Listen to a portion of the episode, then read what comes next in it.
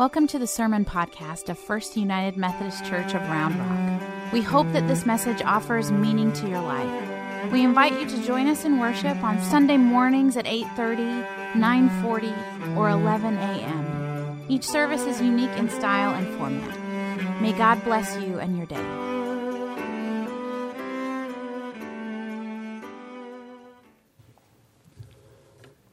A reading from the third chapter of Matthew. Then Jesus came from Galilee to John at the Jordan to be baptized by him.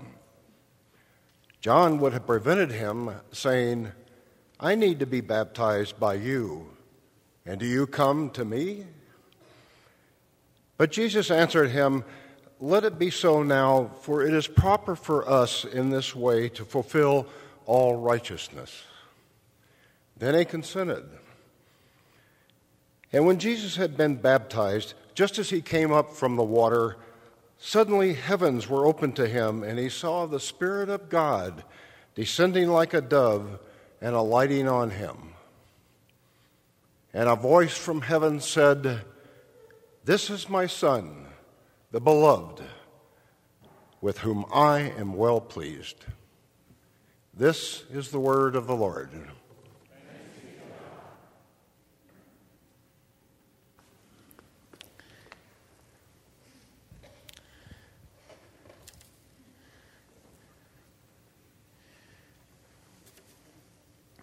Would you pray with me and for me?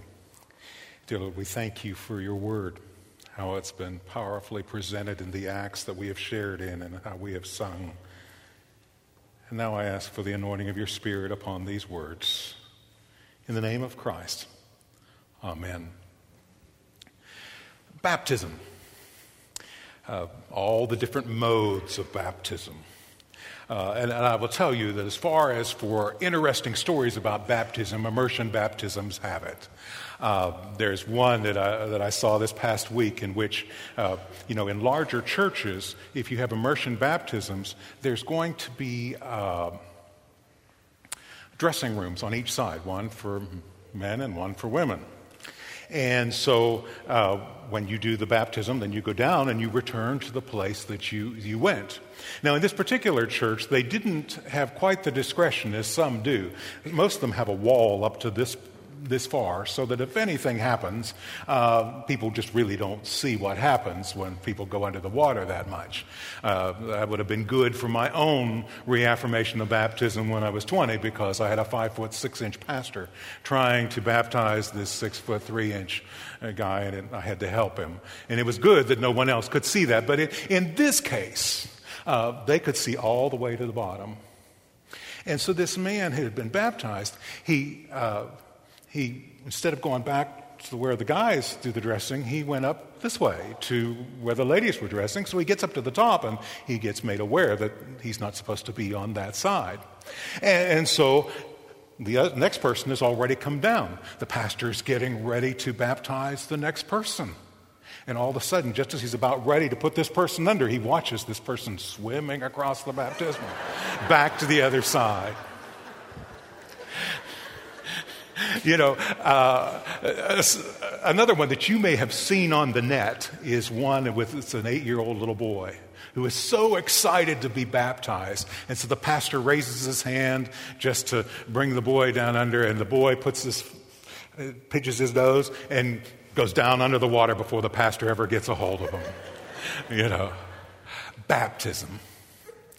Uh, baptism has a lot to say for our lives. Uh, I think about uh, what John's baptism was it was a baptism for repentance, about making a turnaround.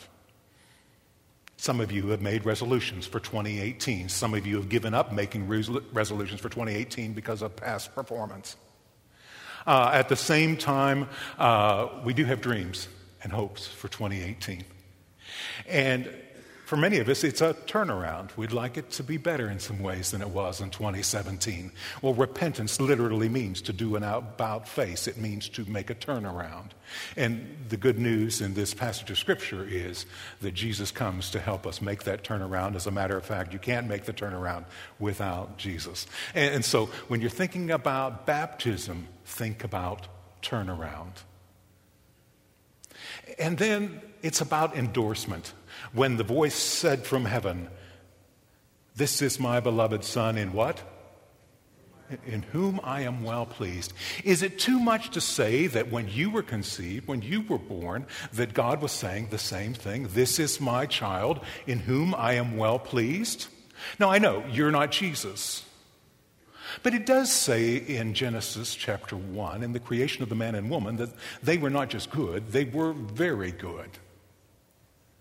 We long for that kind of affirmation that sense that we're accepted and that we belong.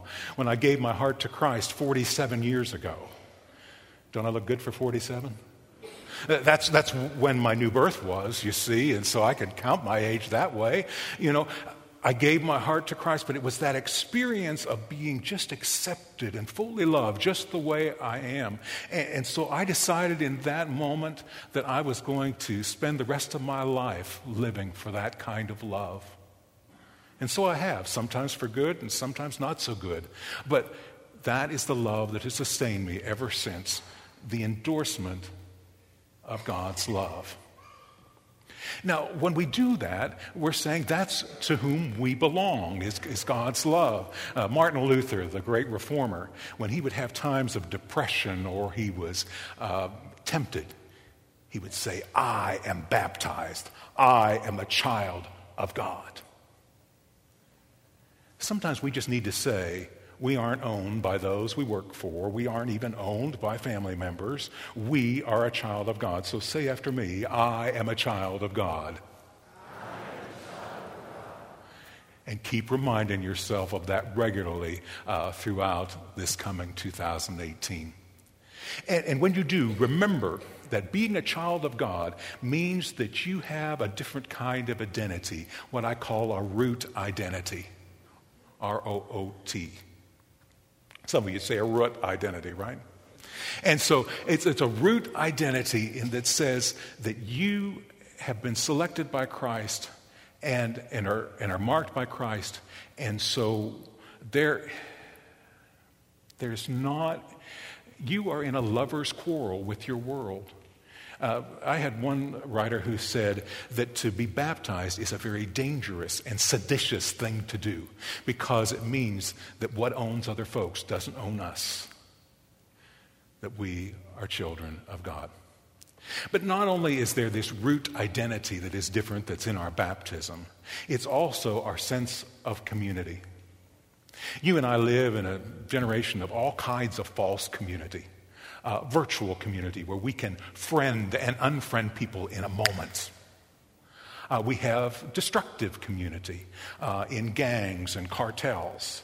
And then there's just kind of the normal community that people experience, and certainly we're all looking for it, so we tend to gather among people that have the same likes and dislikes. But you are an alternative community. We are an alternative community. It's not our dislikes and our likes that hold us together.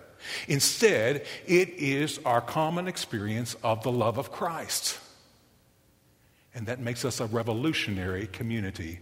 Say after me, we are an alternative community. So, the things that make us tick and the, ma- the things that uh, show ourselves to the world are different than other communities. But then we go to this next part, Jesus says, God says, This is my beloved Son in whom I am well pleased. Everybody sees that as the beginning of Jesus' ministry. He then goes into the desert to be tempted of the devil of, about how he's going to do that ministry. But there he got his calling. Well, when you look at me, you're probably saying, He's a pretty ordinary kind of guy. But I submit to you, I live a very extraordinary kind of life.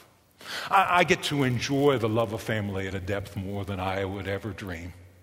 Uh, I get to experience life's opportunities, opportunities that I would never dream of, of having, but, but there they are for me. Uh, I get to uh, enjoy being a part of the church and growing with you and all your experiences, your ups and downs, and the sharing of your gifts. What an amazing thing! You know, and that's why I say pretty often, I got to be one of the most blessed people on the planet. I live a very extraordinary kind of life, but it's no different than the life that you live. Because what makes my ordinary life extraordinary is the touch of Christ. And that's what makes yours extraordinary. And so you don't just exist, you have a calling, you have a destiny. Say after me, I have a destiny. I believe in that kind of language. I believe there's a destiny for you that no one else has, and it's a God given destiny, and we spend all our lives discovering it, and you never get to retire from it. You may change your job description in that destiny, and you probably will. My dad's changed jobs inside sales about six different times. And now he's approaching 80 years old, and he's still selling Jesus. He's still intentional about who he is and what he shares. And so we never retire from our destiny that God has given us.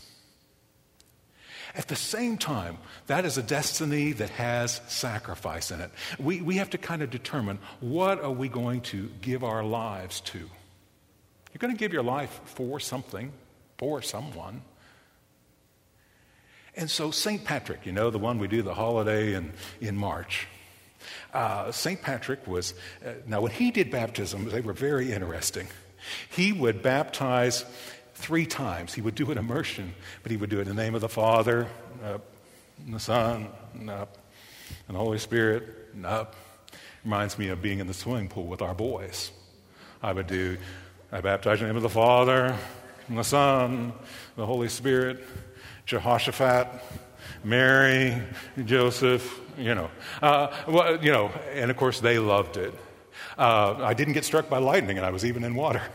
uh, you know, but he did that kind of baptism. And so one day he was baptizing a chieftain. And the chieftain had his, his staff that was a sign of his authority. And so, as he was getting ready to baptize him, he handed it to uh, St. Patrick. And so, St. Patrick had that in his hand, and he put it down in the water. And as he baptized the chief, he heard the chief just cry out in pain. And so, he brought the chieftain back up, and he says, Why are you crying out? Over a little bit of water. And he said, You put the staff down on my foot. He says, Well, why didn't you tell me to take it off your foot? He says, Well, you told me there was pain and sacrifice in baptism, so I put up with it. Our calling will require the giving of all that we are. So the question in 2018 is how will you give yourself away. That writer was right. Baptism is a dangerous and seditious kind of thing. But fortunately, it's also a thing in which we are all together. Next week, I'm going to be baptizing three people on a given Sunday, and that's a wonderful thing. One's eight years old, and one is smaller. But there will be a surrounding community as we share together in the love of God. So today, you reaffirmed your baptism. But the big deal is what follows here.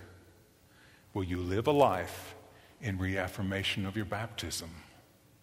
Will you fulfill your destiny in 2018? May our forgiving, community giving, destiny fulfilling uh, God go with you in it. And all the people said, Amen. Let's pray together. Dear Lord, we draw on your grace as we begin this adventure of this year. And I pray if there is anyone here who has not fully opened themselves or drawn